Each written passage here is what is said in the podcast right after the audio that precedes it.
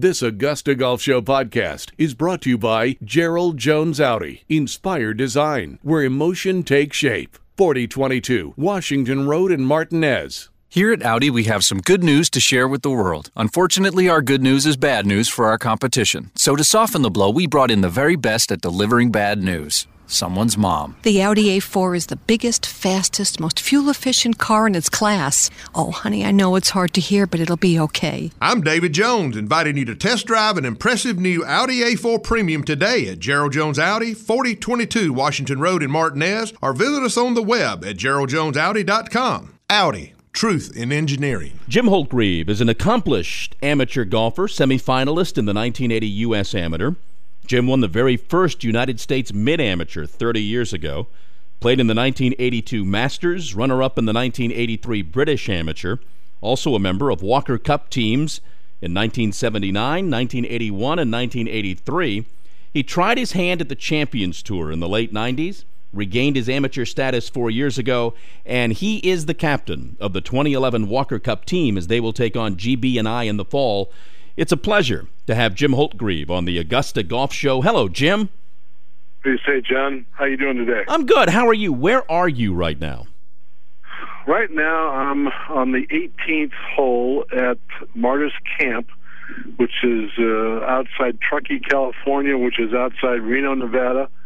I'm watching the uh, 45th Pacific Coast Amateur Championship being played played uh, next three days, four days, excuse me. When um, when you and I spoke back in April, Masters Week, how this Walker Cup team would come together, to me, still seemed to be very much up in the air. It would appear that uh, the team is coming a bit more into focus.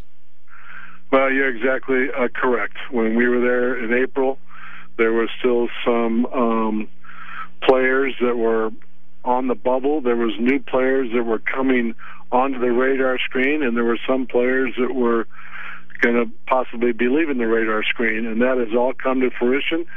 Um, there's some new names that surface. There's some names that have uh, become more concrete, and uh, and there are a couple of names that uh, have to play well the last uh, three or four tournaments of the year uh, in order to make the team. So that that's correct. We're coming.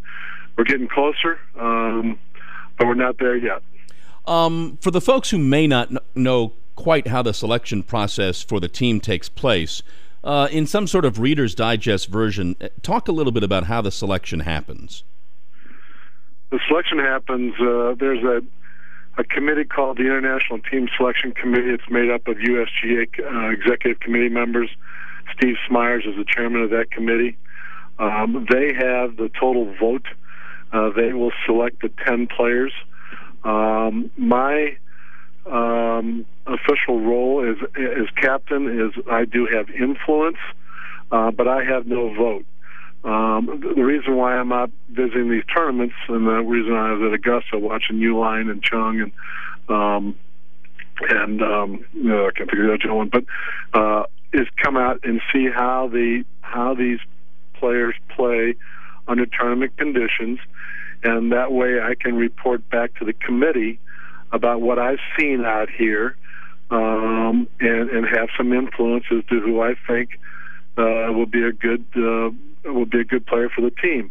The, the one thing that comes into play is not only do you have to have talent and be a good player, but you also have the ability to represent your country. You got to be able to be respectful, to be a gentleman, um, and to be able to handle yourself in adverse conditions. So that's the reason why it's not like the Ryder Cup and it's strictly a points. It's a, it's a different situation. When you report back to that committee, do you do that face to face or is that a written report?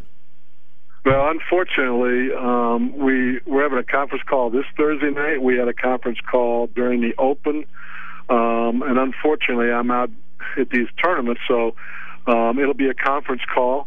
I have put together uh, my notes from the tournaments that I've gone and visited, um, and the guys that are on the radar screen. I've written a note about everyone uh, that I've watched play, and I send that to the committee so they can see my notes, and then we have the conversation uh, via phone. I would think, Jim, one of your goals um, is to create a, a team with a lot of depth. I mean, you want you want players eight, nine, and ten to be awfully strong. I would assume. Well, absolutely. I mean, um, certainly, you know, there are some guys that are going to probably set themselves apart. I mean, Patrick Cantlay is has probably set himself apart from a lot of the players. He's the number one ranked player in the world according to the World Amateur rankings. Peter Uihlein's right there as well.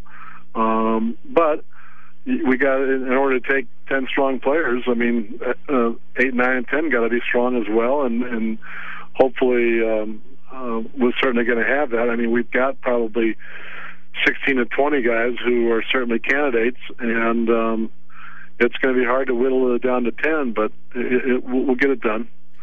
We're talking with Jim Holtgrieve, the 2011 Walker Cup captain. His team will take on Great Britain and Ireland at Royal Aberdeen in Scotland in September. Tell the listener about Royal Aberdeen.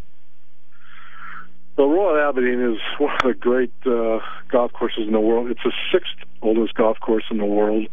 And um, when I first played it, I didn't really uh, I didn't really like it. I mean, the term like is not proper because golf in Scotland is just magnificent. I love all Scotland golf. Um, it was just a whole different golf course than when I played. When I played my Walker Cup at Muirfield, when I played at Turnberry, um, those fairways were different than Royal Aberdeen. And so, what I learned at Royal Aberdeen is that my players are going to have to have extreme patience. They're going to have to manage their game depending upon the weather when I was there uh, analyzing the golf course, the weather was perfect.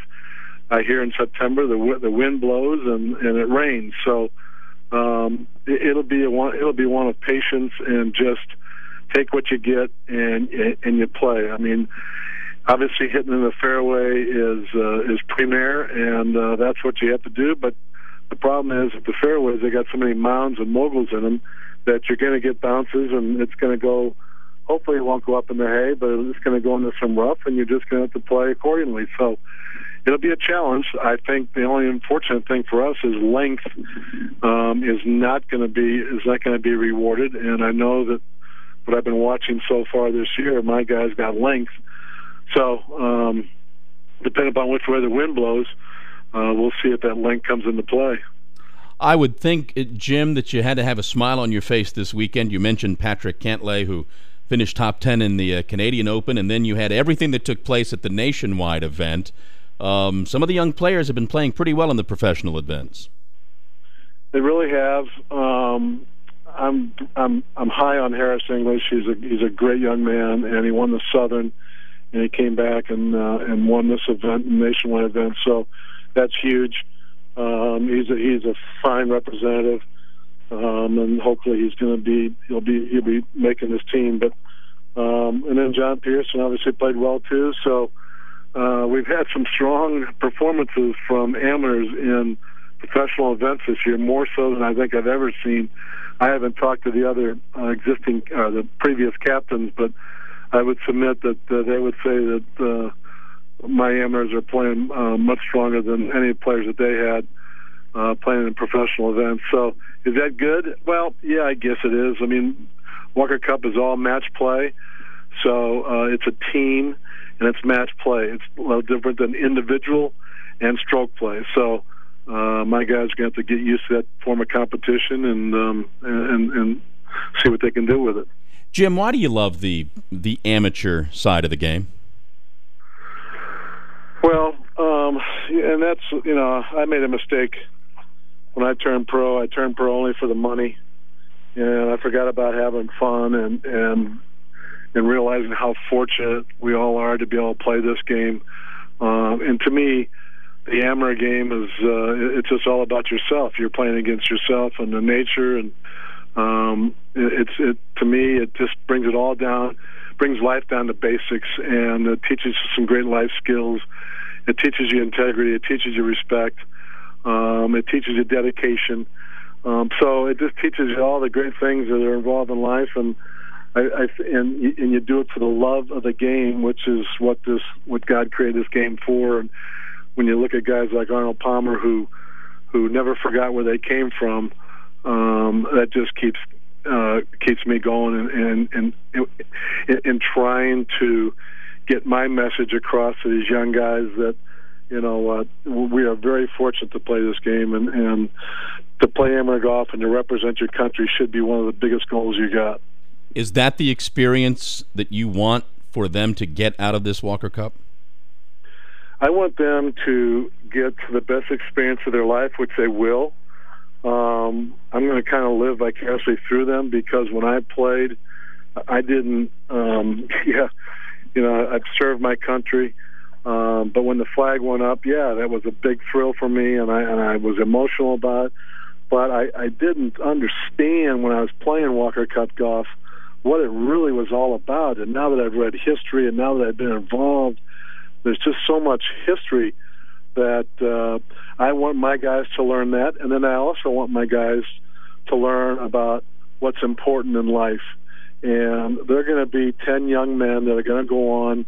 They're either going to be professional golfers or they're maybe going to do some other profession. But whatever they do, they go on, they need to learn that they are men and they are significant and that they need to do the right things in their life with their with their wives or if they have children and uh, because golf is a great foundation to teach you uh, what's really important in life and so that's what that's what I want my guys to do have experience and then learn about really what's important well, uh, when will the team be named uh, the team is probably going to be named uh, after the uh, Western Amateur Championship, which is uh, probably be August uh, 5th or 6th. Jim, I can't thank you for taking the time. Can't thank you enough for taking the time to do this. Thank you for uh, being on the show. John, thank you very much, sir. Appreciate what you do for golf.